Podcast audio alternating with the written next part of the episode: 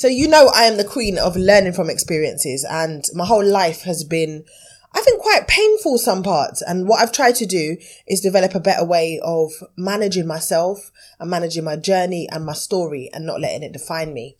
So I've joined a most wonderful woman to join me because she's going to talk about the pain that she endured some years ago, but that's the way that it's motivated her for change, motivated her to empower herself and she's turned her pain into purpose. So I would like to welcome Charlene, also known as Shah PR. That's her handle. Charlene, thank you for coming to join me. Thank you for having me. Thank you for having me. So me. we are going to talk about the major, most painful episode that you had in your life. If you can give us like a brief summary, if you can even make it brief, about the devastating incident that happened to you.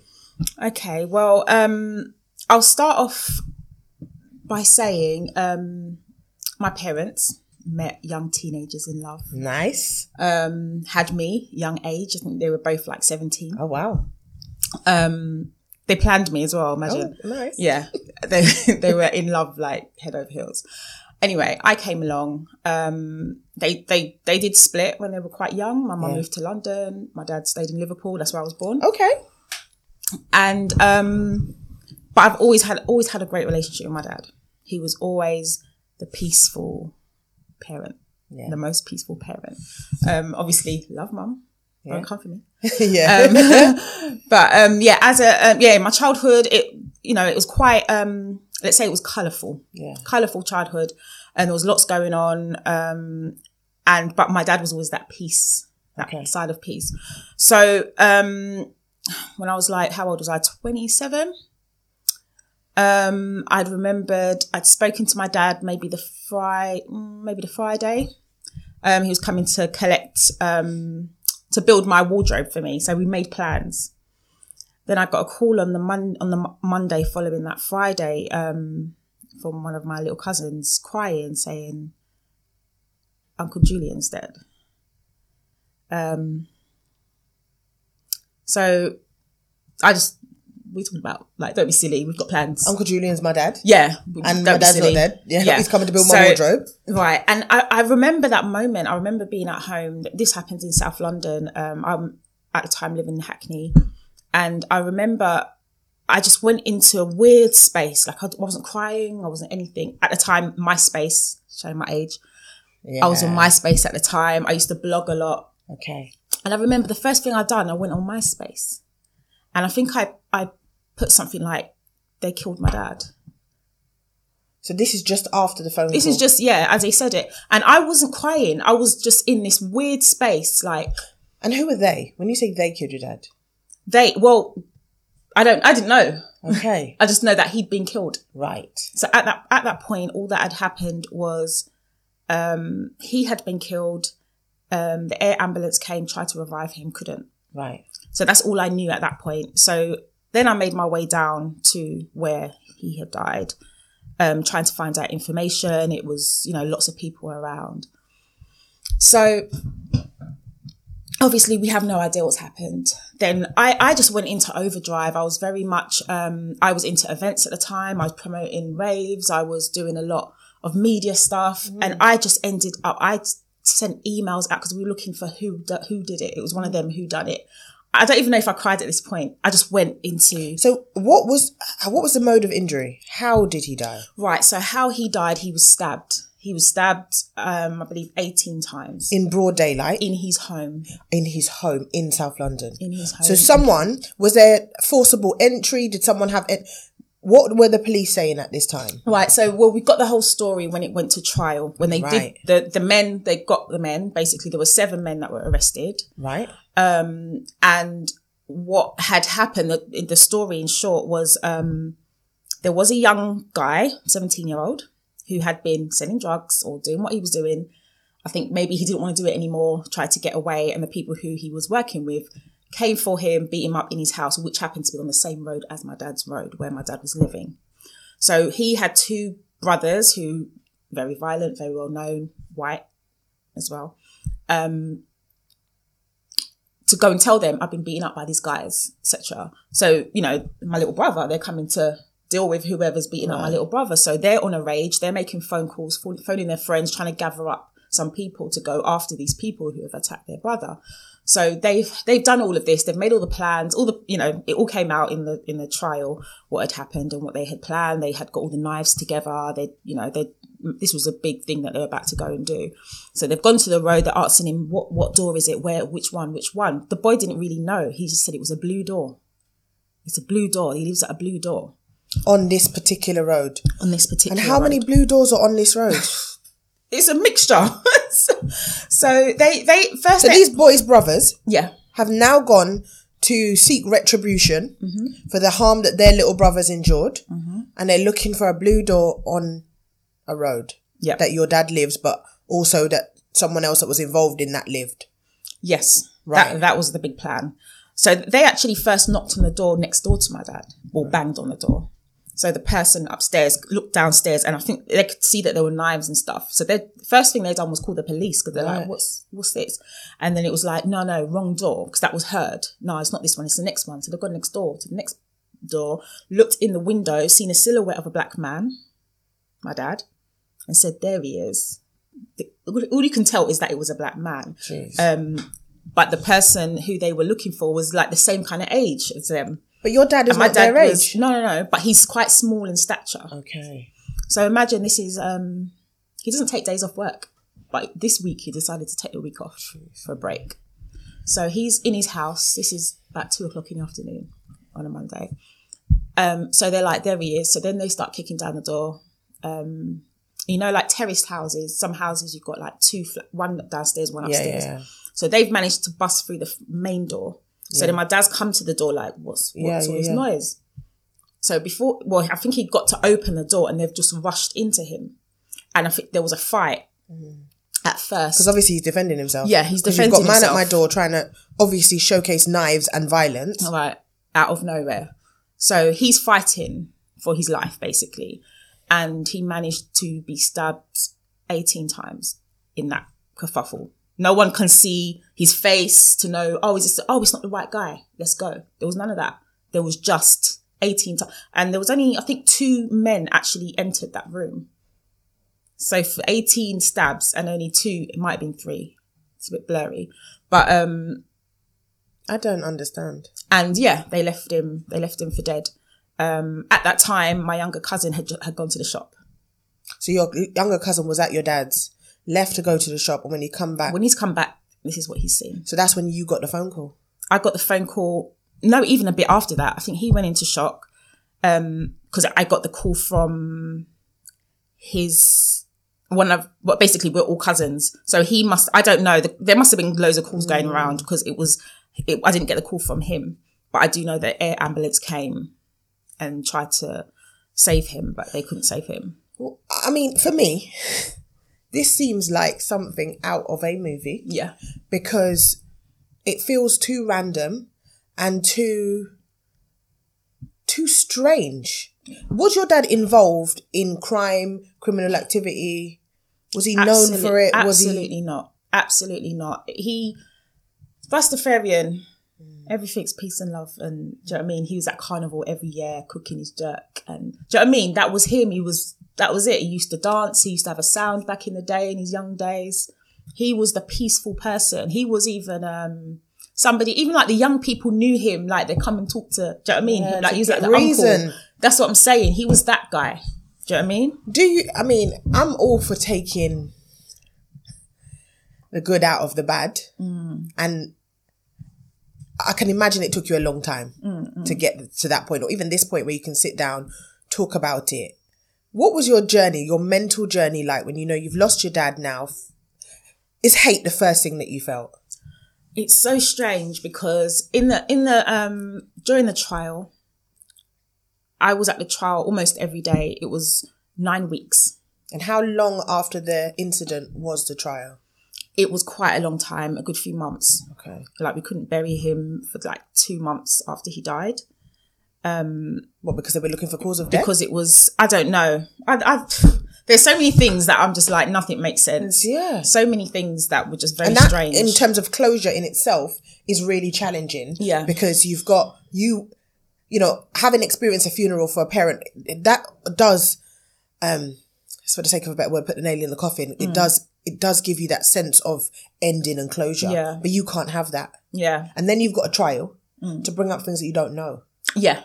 Then you're hearing about every injury, where every injury was. Are they showing pictures as and well? they, they weren't showing pictures, but they were, you know, they had the professionals that would explain, you know, there was one in particular one that went through his hand, which shows defense. You know, they could explain, Yeah. they can literally see what was happening by where the injuries were. One that went through his face, like, Yeah. And the thing is, I think for me, you are his daughter. Mm. And so you're sitting in this trial. Did, did you ever feel that, you know, you shouldn't have been there? Do, do you feel that you needed to hear all, everything? I don't, in a way, I felt like, cause I, I was looking in the, the killers' faces every day as well. And that's it. So it was almost like, I felt like I just needed to look in their face. and what did you hope that looking in their face would do? Did you think it would make them feel guilty? Um, I just need, I felt like I needed to see rem- remorse. Did you see remorse? in the people that did it no um there was a guy that was um acquitted and I, I believe he had nothing to do with it. Okay. I, and he i think on his way out i think he saw maybe my nan or one of my aunts and tried to say sorry but everyone was so angry they weren't hearing nothing from no one. But it's weird when they were having this anger i didn't have that same feeling. It's like i could see this boy i was looking at him i'm like he never wanted this. Like he wasn't here for this. Do you know what i mean? They kind of just dragged him along for the ride. And when you say boy, they were what, in their 20s? they were well the the one of the brothers the youngest brother was 17 i think the oldest out of the bunch was 21 at the time. So these are kids. And what did you want from that trial? i have no idea. I have no idea. Um you know it even took me a little while to accept that he was gone. Like i i would still phone his phone which would still ring And what, get through to his voicemail and talk to him? Or it just, just no i don't even think it went to a voicemail it would just i remember i tried to i had two phones at the time i remember when before when he died i had two phones i had one like was my personal number and i had another you know selling tickets for club events and stuff um, and he paid for one of them. Like he was that dad. He paid for everything. So, um, you know, he paid for one of the. So obviously, because he's died now, I was like, you know, when you start to try and sort mm. papers out and all this stuff. And I remember phoning the company to say, look, my dad's died. He was paying for it. How can I transfer it so it comes to me or mm. whatever? And it was almost like they were trying to get information from me just in case I was involved in the. It just got really weird. I'm like, whoa, like guys, this is my dad. This not. Mm. But I mean, I get it. They don't know, innit? They're just thinking, who's this person? This this phone is addressed to this person who's been murdered, and you know. So. Anyway, there was. um I think the main thing that bugged me about the whole situation was that where he was living, it was actually my aunt's house, his sister, where he hadn't been living for long. He moved in with her um after a fallout with his partner or whatever. So he was staying with my aunt for a little while. So my aunt was made homeless, basically. because of the incident that took place. Yeah. So she was made homeless. Her children had to go and live with their dad at the time. She had to move in with my nan. However, the families of the murderers were put into protection in case my family retaliated. I was like, wow, these people are mad. So, first question on my mind is is that a racial move? Is it because they were white they protected them, and because you guys were black they made you endure? this is the thing, and I'm I always try to make that the last thing. I don't want to say, oh, it's because I'm black. I really tried, but I couldn't find make any sense of it. Because if they saw my family, like we'd be we'd ram out the court most days because everyone wants to be there. Everyone loved this man. So where we couldn't be in an actual court, like to be in the court, maybe like four or five members. So a lot of the time I was up in the gallery with their families, the murderers' families and Wow. stuff. So I'm sitting next to their No, no, no. How is Right? that for you? it's mad because you can't you've got to be silent and you're sitting there and you can hear some of them murmuring and what, when they don't really know the story murmuring like oh they were probably in drugs anyway making all comments like one of my uncles got thrown out because you know I don't. You know what? That is a different level of strength for me because you're sitting next to the the family members of the people that killed your dad, and you are sitting there enjoying that every single day. Yeah all of that i lo- i can't remember where i was working at the time i know i lost my job or i left or one or the other so i'm there nine weeks you know unemployed not really knowing what's happening mm. financially because i need to be there what you're can I do? 27. and it's like yeah and it's like a it's a full-time job because you're in the court nine to five And are you a mother at this point? no no, but I'm the eldest of six of his children. So at that point, are you stepping up to have a role in your siblings' life to support them? And did you feel that you had to put on a brave face? Yeah, that was the case, and um, I definitely felt that way. I well, I've got two brothers that are just after me. Um, they, they have a different mum, and then I have three younger sisters. So my baby sister was like seven months when he died. So it did take a toll on the other two sisters. Um, one was 14 at the time. She's quite, she's welly, she's got a very, um, very opinionated. She's quite rowdy sometimes. And, um, that's how she reacted. You know, fights, girl gangs, etc. She kind of went that way. The other one is a little bit more like me. She's a bit more quiet. She just went into herself, which to me was worse because I didn't know what she was thinking. Yeah, yeah, yeah. So it was very much I had to be there. I had to make sure they were okay. So in a way, it helped me because I just thought as long as I've got that to focus on, I can keep moving. But then when do you grieve? Way later, Do you really think you've grieved? And how many years has it been um, now? gosh, it happened in 2007. Yeah. Have you a long grieved yet? No, however, PDS, PTSD popped up literally maybe like two years ago.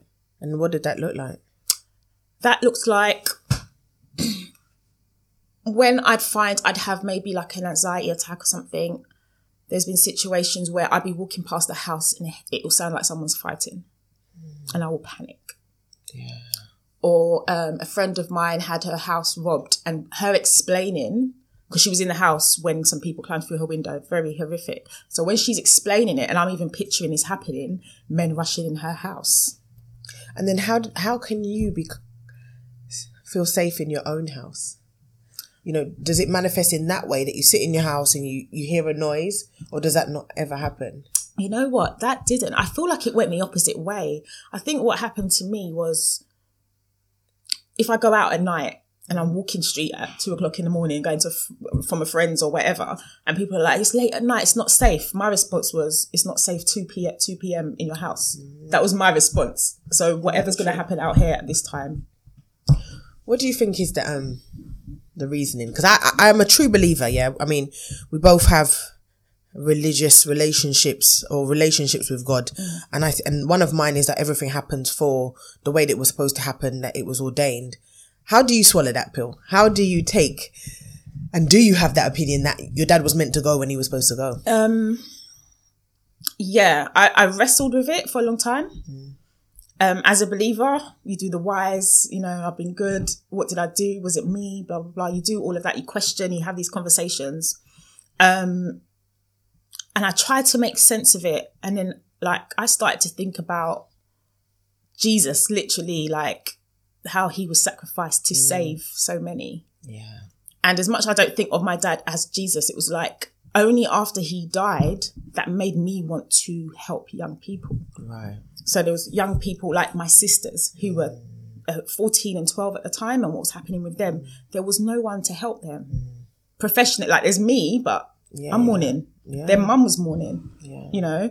So I looked for organizations of anyone that could help. At that time, there wasn't. There was one organization.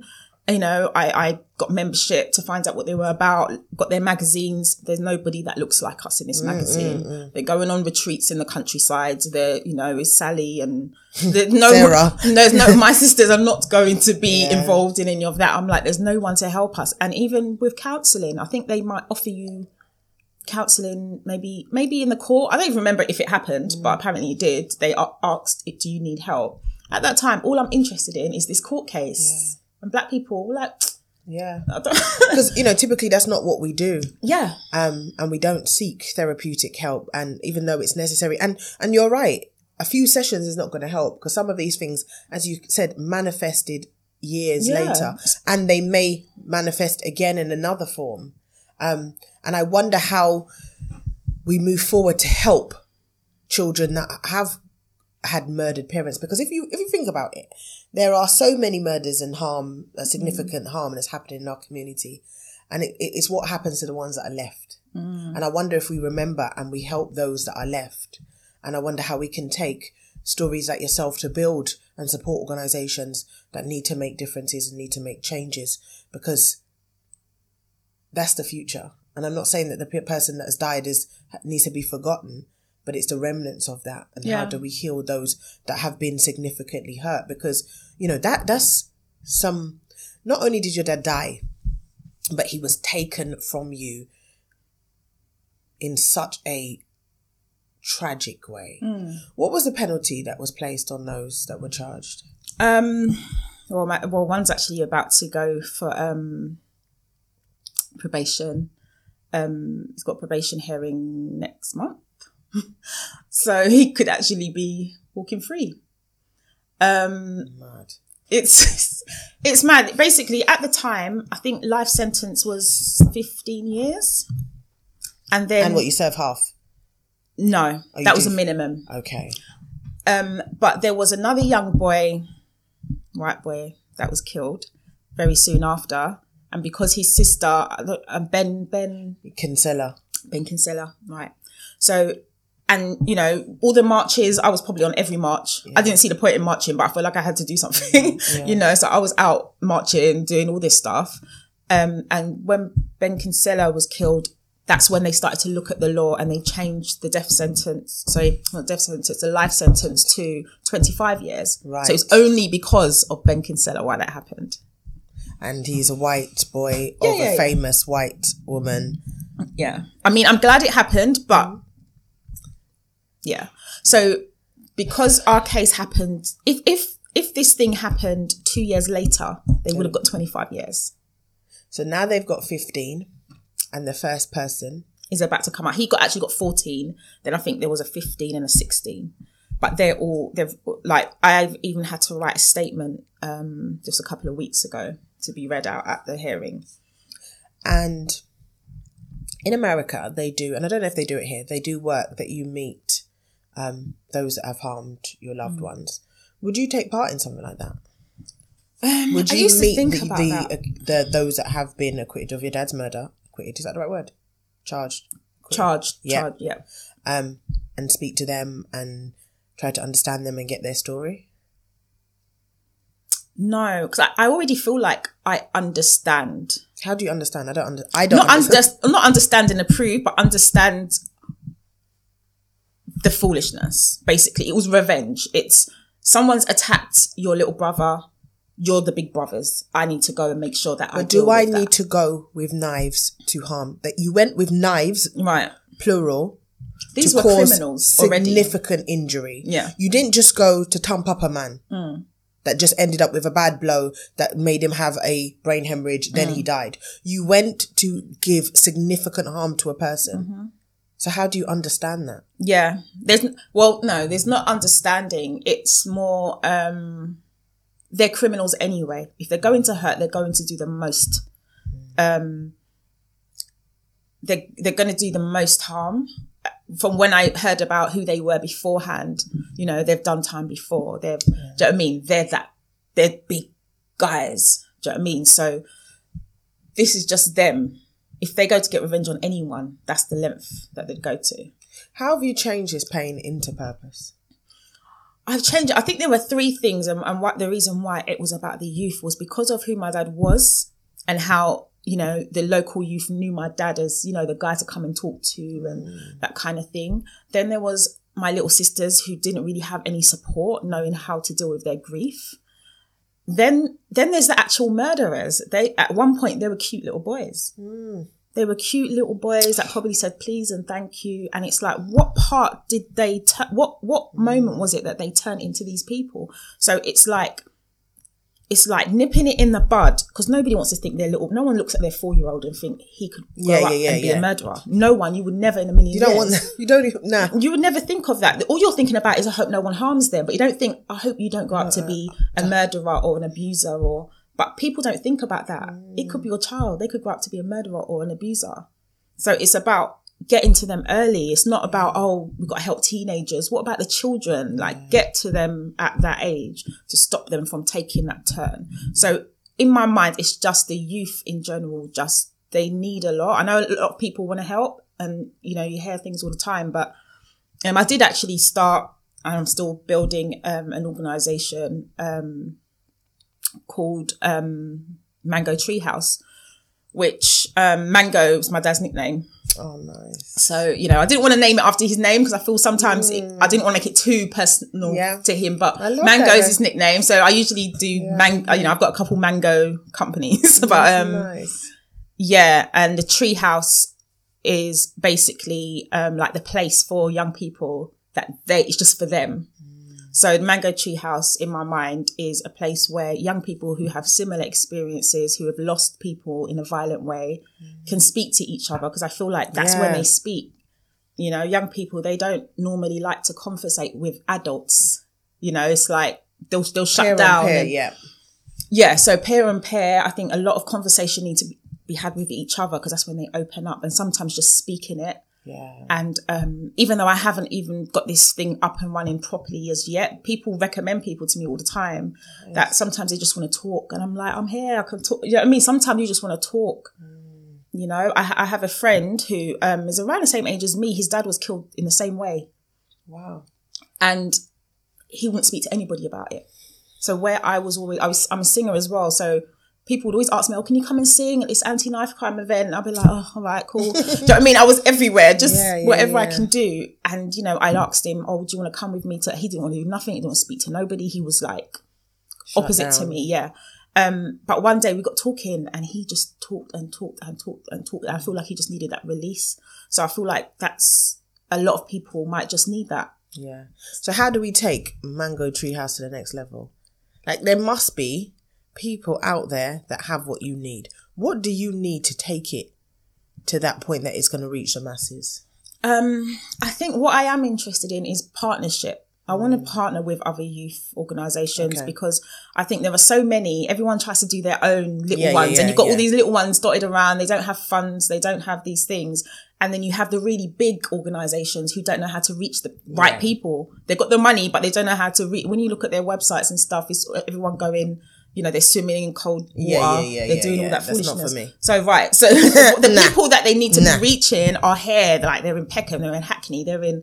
They're the. They need to be working together, and I, I'm more about working together rather than separating off and doing my own little thing. So it's more about um partnerships and you know all these kids that have their school friends that have been stabbed.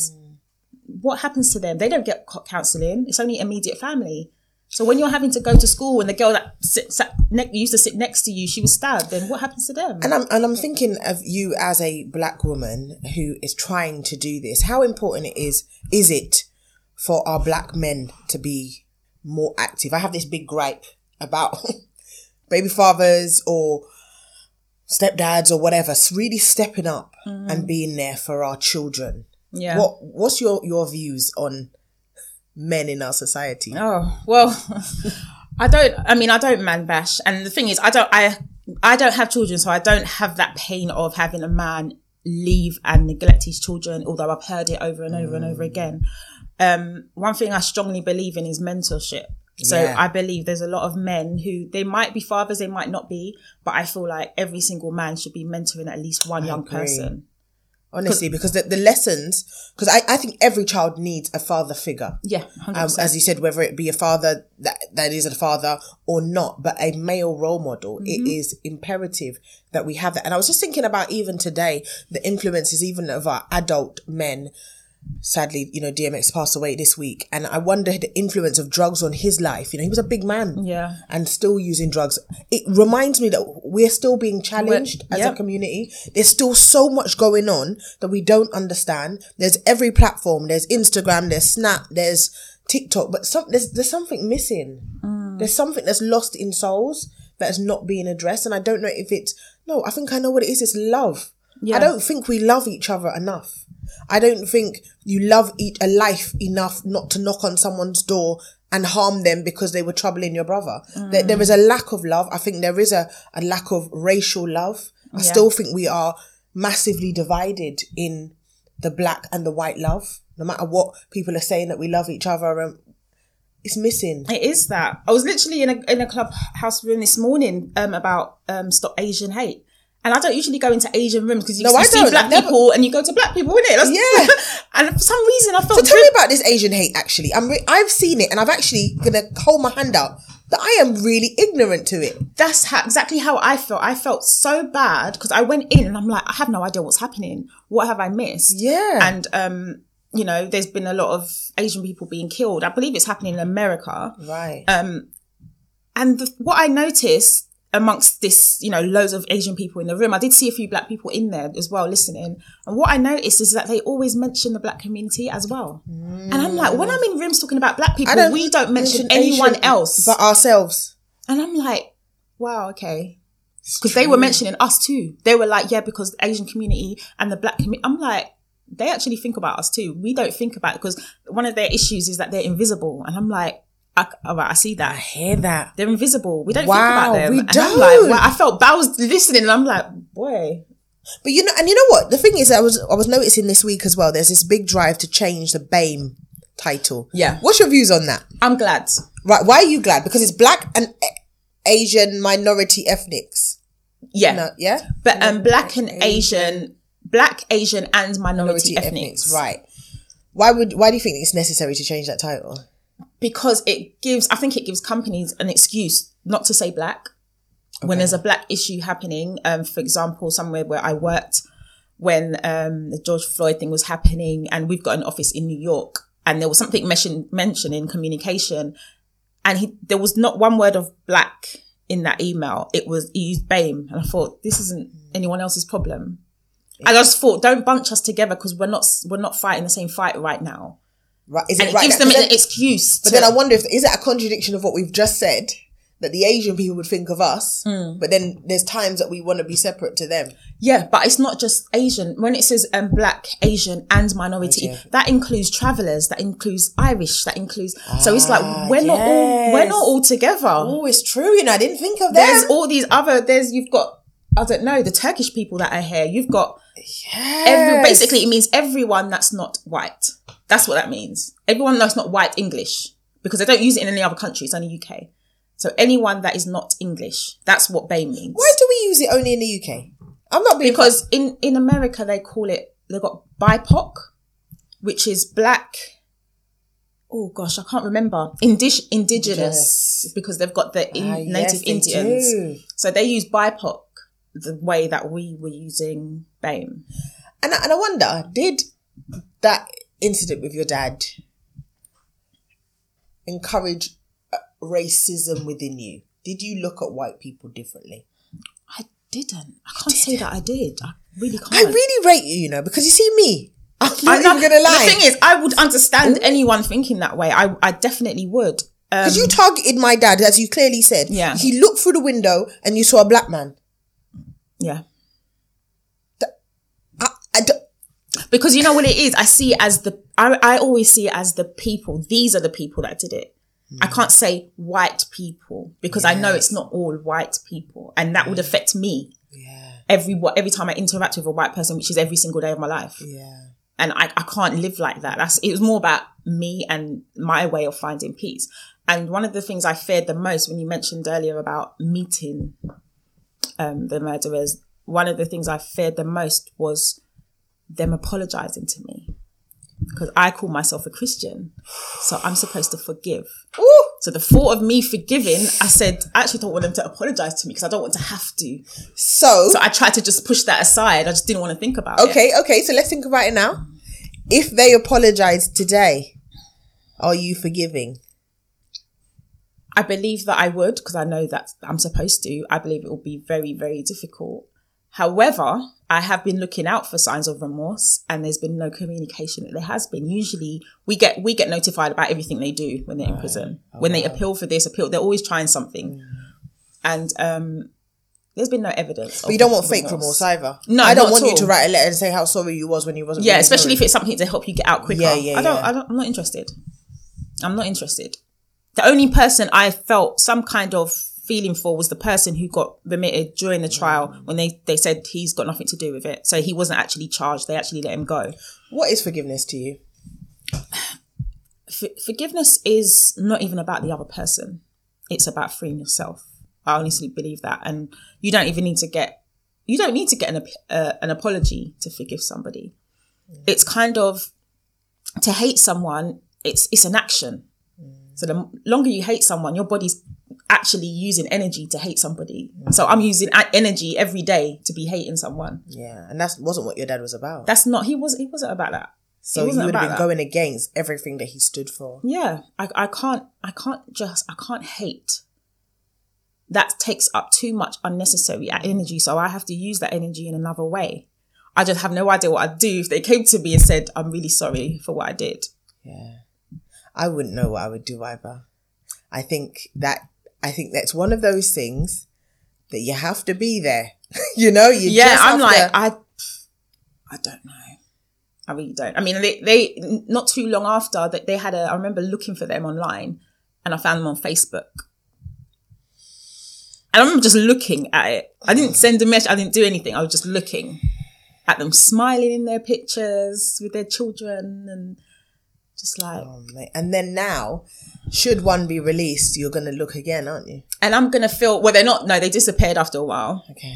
but I, will be I'll be preing everything to see how you're living now. yeah, what I th- do think about is bumping into them on the street because they're from Brixton, so they're, you know, or my, my a lot of my family are in South London, so it's, it's bumping into because I know their faces, like I can see their faces all, all times. So if I go into a shop and there's someone standing next to me and it's, And do they know your face?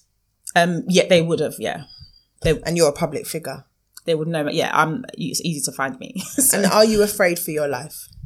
Um, I'm not afraid because it's something I believe in. It's, uh, it's hard to explain. I'm not afraid because if it was a thing where they were to come for me or whatever, not, I just know it's about my dad and I'll fight to the death. Do you know what I mean? But I'm af- I'm afraid for my family and how they feel, how my sisters feel. Um, all of my sisters have gone to counselling. Um, I've been to counselling. My aunt's gone to counselling. Like my dad, they were like best friends. Um, you know, my my my nan um, got cancer very soon after he died. Um, stage four cancer. She's still alive. Wow. She's been fighting all this time. Wow. So their prison sentence, even when they get out, we're still serving that prison sentence. They don't they don't deserve to be out. They don't deserve. And I and I and I think you lose your privilege when you take another person's life. Absolutely. Um, and I I want to wish you the peace of mind that you need to live your very best life in spite of your pain. And I will do whatever I can to encourage you and to support your project because I believe in it. And no matter how- what avenue or network I'm on, please shout me. Let me know Yeah, I how I will. can do this because I really believe that children, well, you know, children and young people are my core, it's my profession. Um, and those that have lost in such tragic circumstances. And I, I want to hug the child in you that Mm. is mourning for their daddy, you know, because I don't think that mourning ever ends. yeah. So, but I want to thank you for sharing your story. Thank you so much for having me. Can oh can I sh- can I shout out XLP project? You can. It's a youth project that I actually volunteer with. Nice. They have mentor. They do mentorship for young people. So that's how I got into that. I mentor young girls. The men mentor young boys. Um, they're always looking for mentors. So nice. If you're out there and you, XLP project because you don't need to be anything other than yourselves don't. to be a mentor. You don't need to be qualified. All you need to do is just really want to help someone and just be an ear to listen to somebody. That's all. And most of us have got two ears, right? So, and a mouth. That's it. So let's do this. That's it. Just be a decent person. Just that's be a that's the decent only person. qualification. Charlene, we love you. Thank you for winging it with us. Thank you. Thank you.